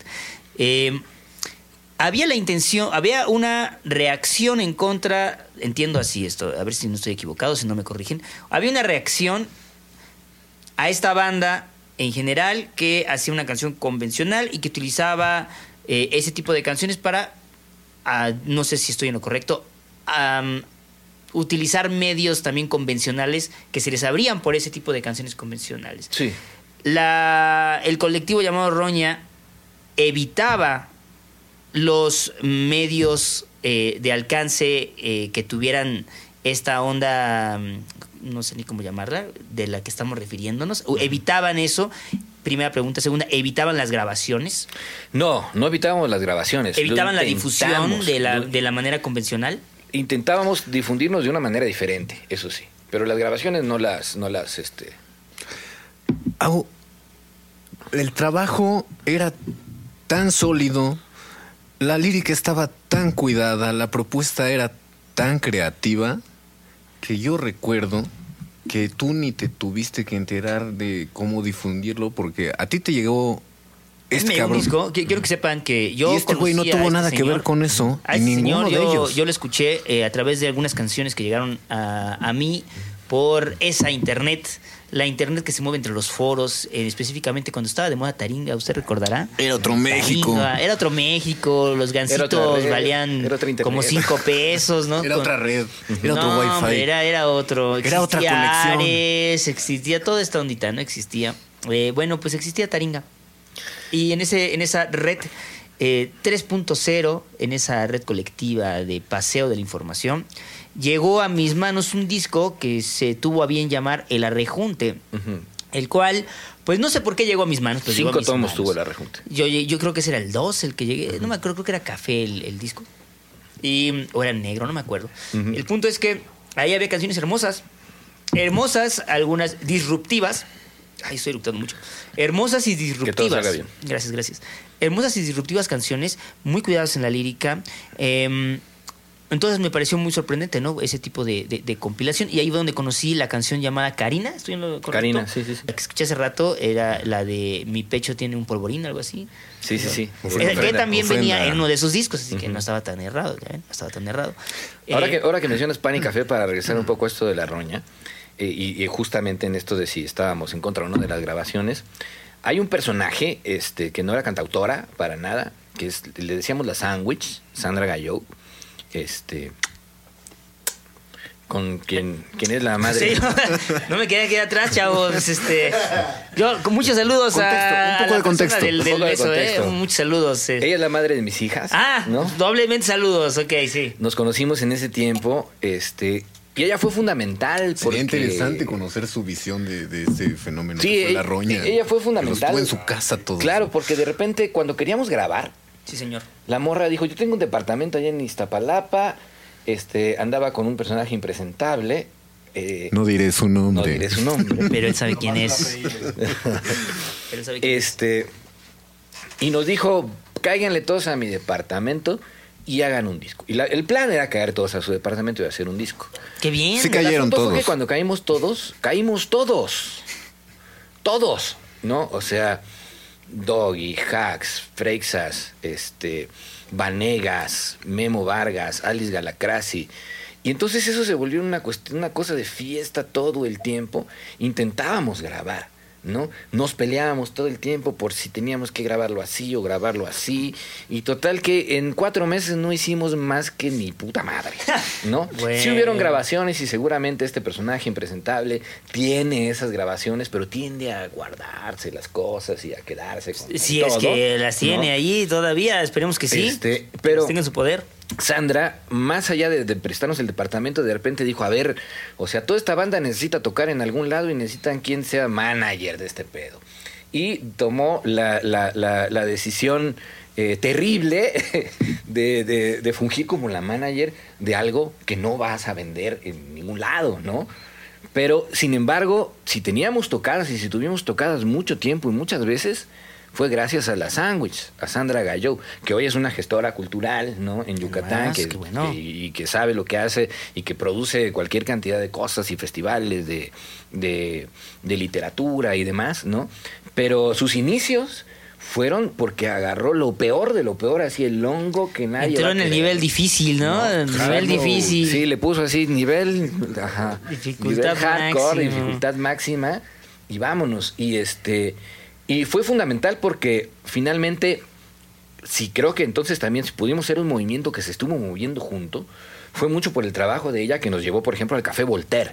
Que el Café Voltaire en Iztapalapa fue el semillero más importante que tuvimos nosotros y mucha banda que vino después de la roña y que se quiso como meter, este, pero te digo, no- no- ni siquiera es que fuéramos un movimiento, sino que de repente, pues, ya estábamos viviendo juntos y entonces era, nos levantábamos a hacer el disco y sí, pero no hay nada de desayunar. A ver, entonces les toca a ustedes tres lanzarse a, a, a, este, a conseguir varo y con lo poquito que hay, nosotros tres cocinamos mientras los otros tres graban, ¿no?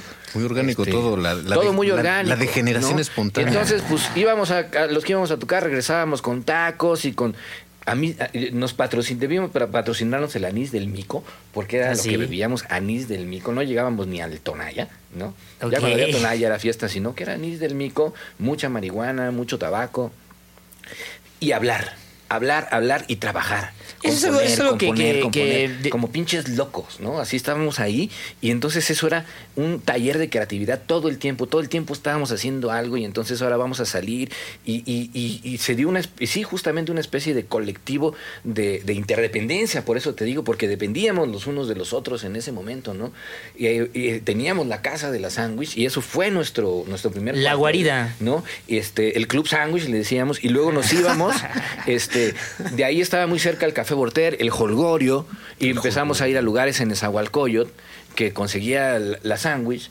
Y entonces de repente la roña empezó a moverse por aquí, empezó a moverse por allá, y este Uriel Sánchez, que no estaba con nosotros, pero era como si fuera parte de nosotros, solo que no, no lo habíamos descubierto, este, ajeno a todos nosotros hizo esos discos.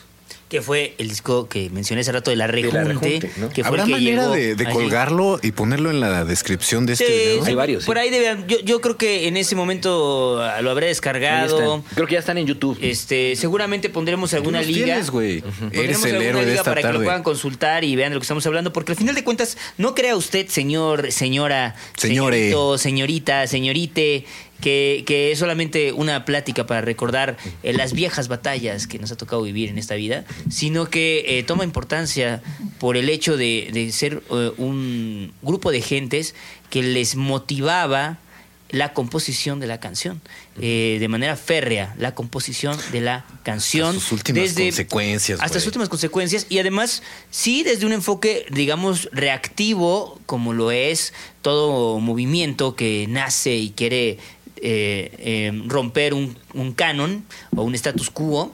Y en este caso era la canción convencional, esa eh, hablamos de, de la canción eh, más cercana a esta canción eh, convencional tipo trova, romántica, a la cual ellos pues llegan y quieren pues mostrar un lado diverso de la composición, lo cual me parece muy interesante y como motivación que los lleva a vivir ese tipo de, de, de experiencia de yo y mi canción transgresora.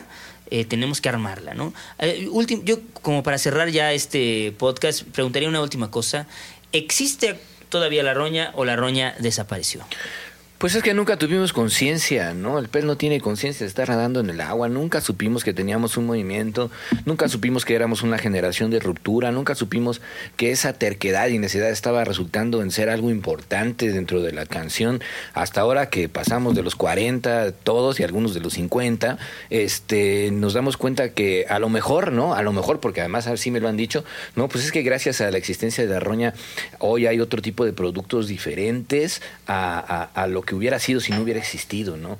Fuimos una generación disruptiva que lo hizo de una manera total y completamente orgánica, ¿no? Este, sí, con una búsqueda, pero nunca tuvimos la conciencia de ser un, de ser un colectivo. Entonces, cuando, se- como siempre, ¿no? Hubieron pedos, hubieron broncas eh, y hubieron pues diferentes necesidades de vida y de repente ya no estábamos juntos y de repente se acabaron los espacios y de repente todos estábamos cada quien por su lado también tratando, buscando nuestra propia sobrevivencia, ¿no? Eh, yo por situaciones políticas me tuve que, ir de, la ciudad y esconderme un poco por allá, me fui con el Memo, empezamos Memo y yo a, a- a hacer otro tipo de canción y otro tipo de música pensando en tener una banda, en profesionalizar un poco y arreglar las canciones que teníamos para que fueran bailables y para que fueran presentables desde otro formato que no fuera nada más el de cantautor. Y a nuestro regreso, pues la banda estaba ya muy, muy dispersa y aunque nos seguimos viendo y aunque seguimos siendo compas, pues cada quien empezó a agarrar. La mayoría hizo una banda, ¿no? La mayoría agarró y se consiguió músicos y empezaron a hacer una banda, algunos se fueron y después de eso yo me fui a Yucatán y entonces ya después de, de irme a Yucatán fue en mis regresos ya de estar en Mérida cuando me empiezo a dar cuenta que se empieza a hablar de la roña como un movimiento que existió y que fue importante y que el post rupestre y todas estas cosas, ¿no? El post rupestre, qué bonito nombre. Entonces, este, pues existimos en, en, en, en esa imagen, ¿no? En ese, en esa imaginación, en ese imaginario colectivo de la gente que nos conoce y que seguramente nos reivindicará en su momento o ya se está haciendo eh, y ¿Qué va a pasar con todos, con el trabajo de cada uno? Yo creo que todos están trabajando desde, desde sus propias trincheras y han encontrado sus nichos donde, donde estar, ¿no?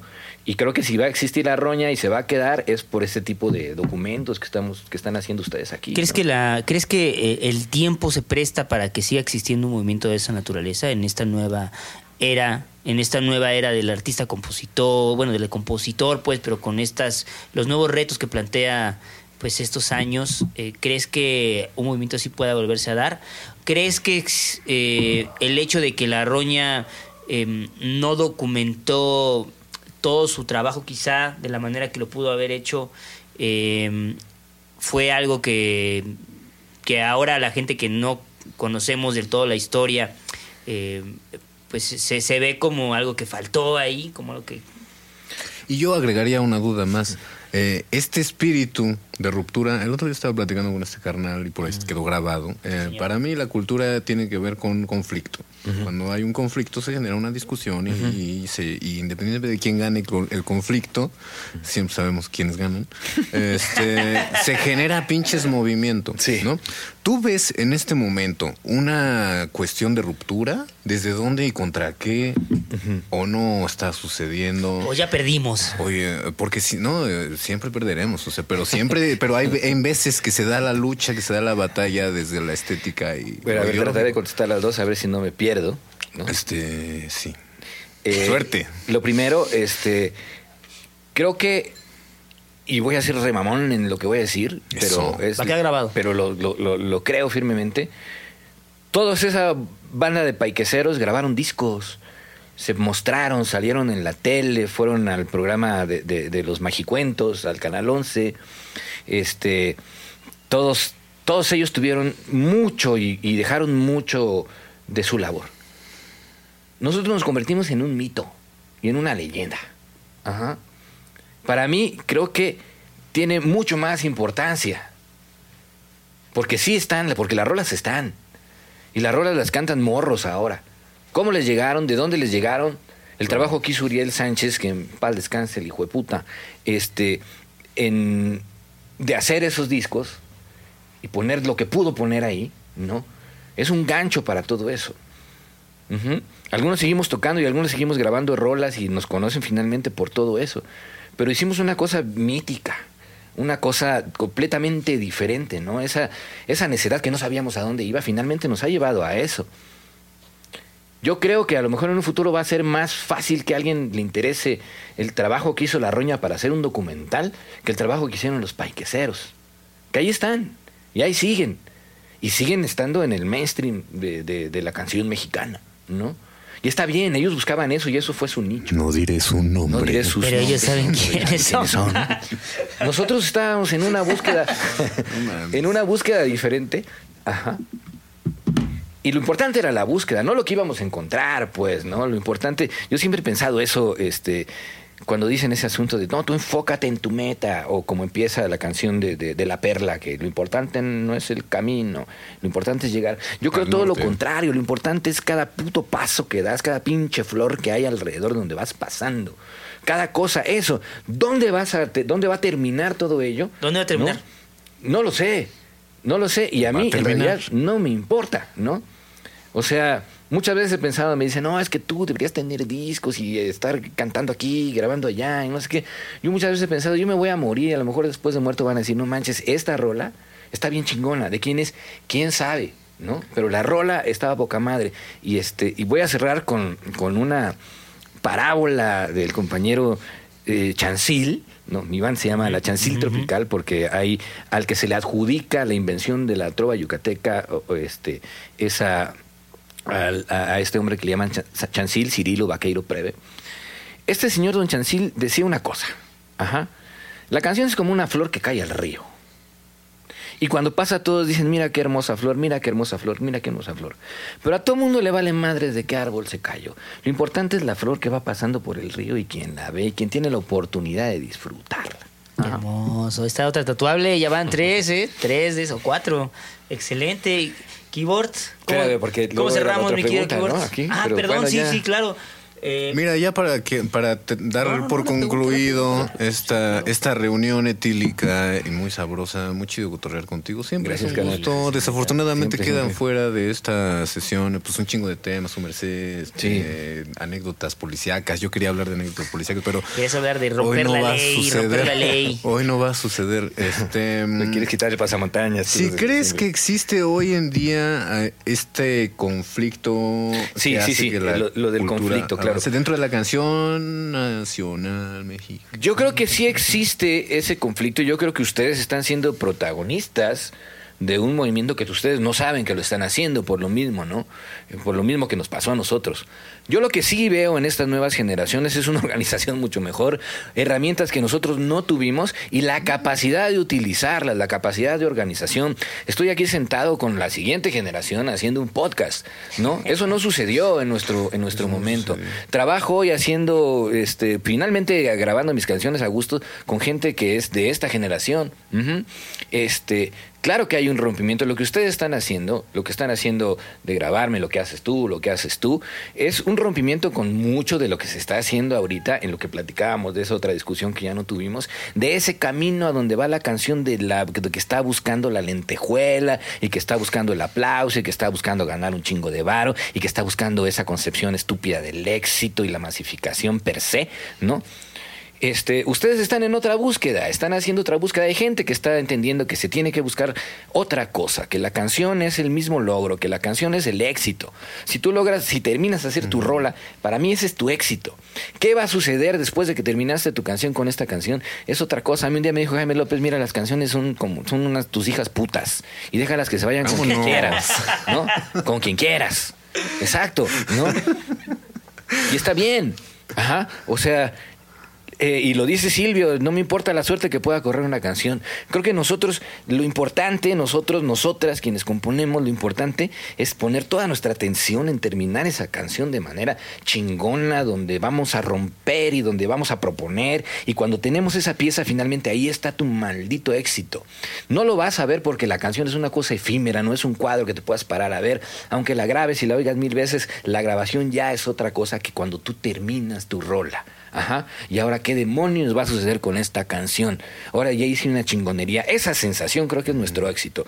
¿Qué va a venir y qué va a suceder después? Es otra cosa. Si tú compones pensando en vender miles de discos, a lo mejor lo haces. Y pobrecito de ti, la fama está sobrevalorada. La fama es una cosa espantosa y horrible que yo no le deseo a nadie porque no puedes vivir en paz con eso, ¿no? El ser millonario también. Ajá. Eso no quiere decir que no puedas vivir de lo que haces. Yo vivo de la música hace un chingo de tiempo. Y cuando hablo de vivir de la música, te hablo de lo que vivo hoy haciendo, cantando, dando talleres donde puedo recibir una remuneración económica mucho más grande que la que tenía antes. Pero esto no es más importante tampoco que toda la etapa que vivimos la roña de cantar en los camiones. Ajá. Y de comer huevo con, con recorte de jamón. Ajá. Finalmente nos daba de comer la música. Nosotros salíamos a hacer lo que nosotros sabíamos a los camiones y comíamos y bebíamos y fumábamos de eso. ¿Ok? Eso para mí es un éxito enorme. Y yo no cambio esa experiencia por, por este, un Grammy, ¿no? La neta no. Por un gramo. Por un gramo tal vez, no. pero la neta no cambio esa experiencia, no cambio eso que, que me hace ser quien soy yo, ajá. No, me, no tengo tanta fama, no me conoce mucha banda, o por lo menos no me conocen porque yo lo he buscado. Me conocen porque encontraron mi canción por ahí y dijeron, wow, y esto yo lo quiero y esto yo lo consumo. Ajá pero no porque yo esté pensando desde un principio, yo quiero ser famoso y voy a hacer estas canciones y quiero salir en, en La Voz México y quiero subirme, este, estar en el foro del tejedor todos los fines de semana. Ojo, no estoy diciendo que eso esté Foro, mal. pat- patrocínanos, Foro del. Tejedor. No La Voz México, que eso esté mal. Cada quien sus búsquedas, pero a mí me parece y en mi experiencia, este, esto es lo que me ha tocado vivir y no lo cambiaría por nada. Y sí creo que la búsqueda de la fama y la búsqueda de, de, de eso que te venden de repente como el motivo de la música, en las películas de música y en los programas de concursos, no es realmente lo que es el éxito para quien hace una canción. La canción es el propio éxito de, de- de- de ella misma, ¿no? Ahí está tu labor. Pues así, manito, este, Salud, salud. yo creo que no hay nada más elocuente. Que- Hubo conmoción en la sala, ¿eh? Estuvo un poco panfletero eso. Claro, claro, claro, por supuesto. Este, No, no. Manito, eh, yo creo que esto ya, ya llevamos dos Ya, horas este grabando, sí fue, cabrón. Este sí fue el, este, Este- el piloncillo, se ese fue su, regalo de Navidad. ¿Cuándo va a salir esto? ¿Quién sabe? no? Mejor Eventualmente, su- mira. Su regalo de Navidad será para la bandita que sigue este podcast. Y como te digo, desafortunadamente quedan fuera muchos, muchos temas muy sabrosos, pero quizá, quizá ocasión, eventualmente en otra podamos Hagamos volver dos, a hagamos dos, córtale y empecemos el otro. Sí, sí, sí. Lo este, guarda Podrá para, ser, para el, podrá se- ser. para el Claro. séptimo programa. No, tenemos un verdadero Me- me cambio la playera. Ajá, ahorita nos Todos, ¿no? Eh, Estamos nos la acá. cambiamos. Tú me prestas esa y Este, Vamos por otras dos caguamas. Y le damos.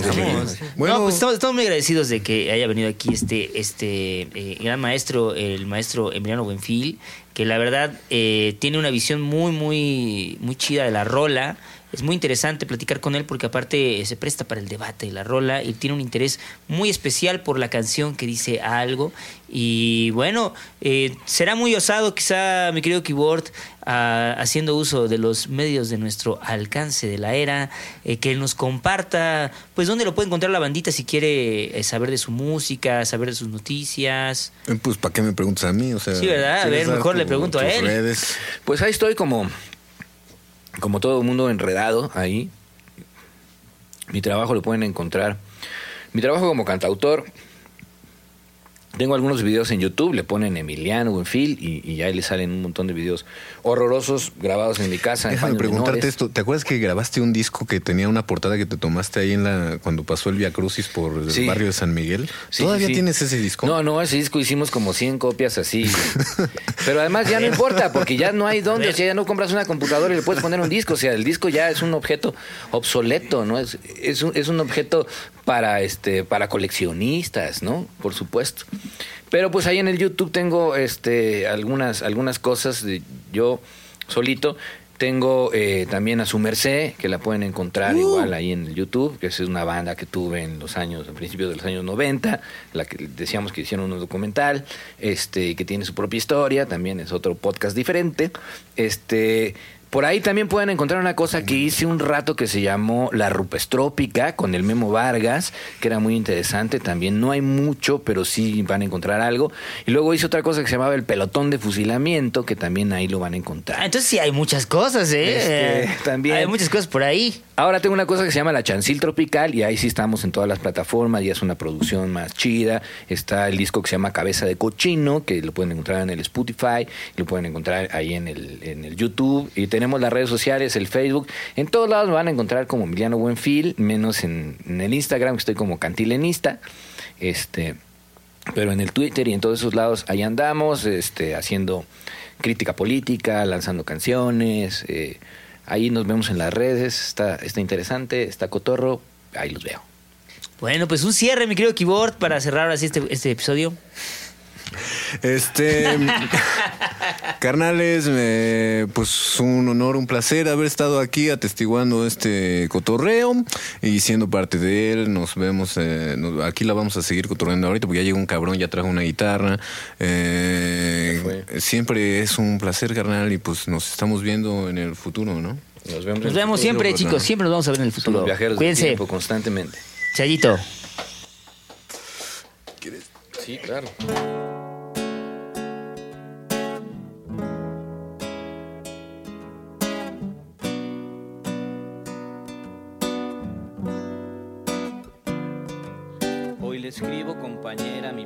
Más sincera. Una década ha pasado, uno a una, lado a lado, a los flancos de la vida, de la mesa compartida, de sentir cada mañana el mismo sol, la misma cama. Hoy la apuesto al sortilegio que me brinda la nostalgia y me pierdo en un arpegio, en la rima que me llama, en un ritmo que me invento con lo que mi pecho inflama, sin hacerle tanto al cuento, ni tirarnos tanto al drama. Compartimos el asfalto, codo a codo, paso a paso, los nudillos en el cielo, las consignas y los cantos. La ciudad nos arropaba como loba a su manada y al fragor de la batalla tú mi camarada. Y yo no digo que te amara desde que miré tus ojos. Poco a poco fue tu esencia la razón de mis antojos y no supe cómo fue que besé tus labios rojos y de pronto en mi existencia tú ya estabas a manojos y hubo pan y café. No había más bello que había pan y café. No había más bello que Dibujabas universos de colores en mi espalda y yo te insinuaba versos por debajo de la falda. Que arrebatos y que besos, y es que como nos gustaba escuchar los pajaritos, anunciar la madrugada y nos compramos el paquete, la camisa de once varas. Nos metimos en un cohete, y a la vida nos brotaba, nos mudamos de planeta, porque ya la mera neta, la ciudad nos oprimía, la ciudad nos ofuscaba. Subimos mantarrayas, acercándose a las playas, las señales nos llevaron donde mis ancestros mayas encontramos un rincón para las nuevas batallas. Aprendimos del error, asumimos nuestras fallas y al amor lo hicimos libre con mil puertas, mil ventanas para que pueda escaparse al que se le dé la gana. Yo me amo, tú te amas, compartimos un camino sin creer en cuentos de hadas, cada uno su destino. Yo ya hay pan y café y no hay más bello que que hoy hay pan y café y no hay más bello que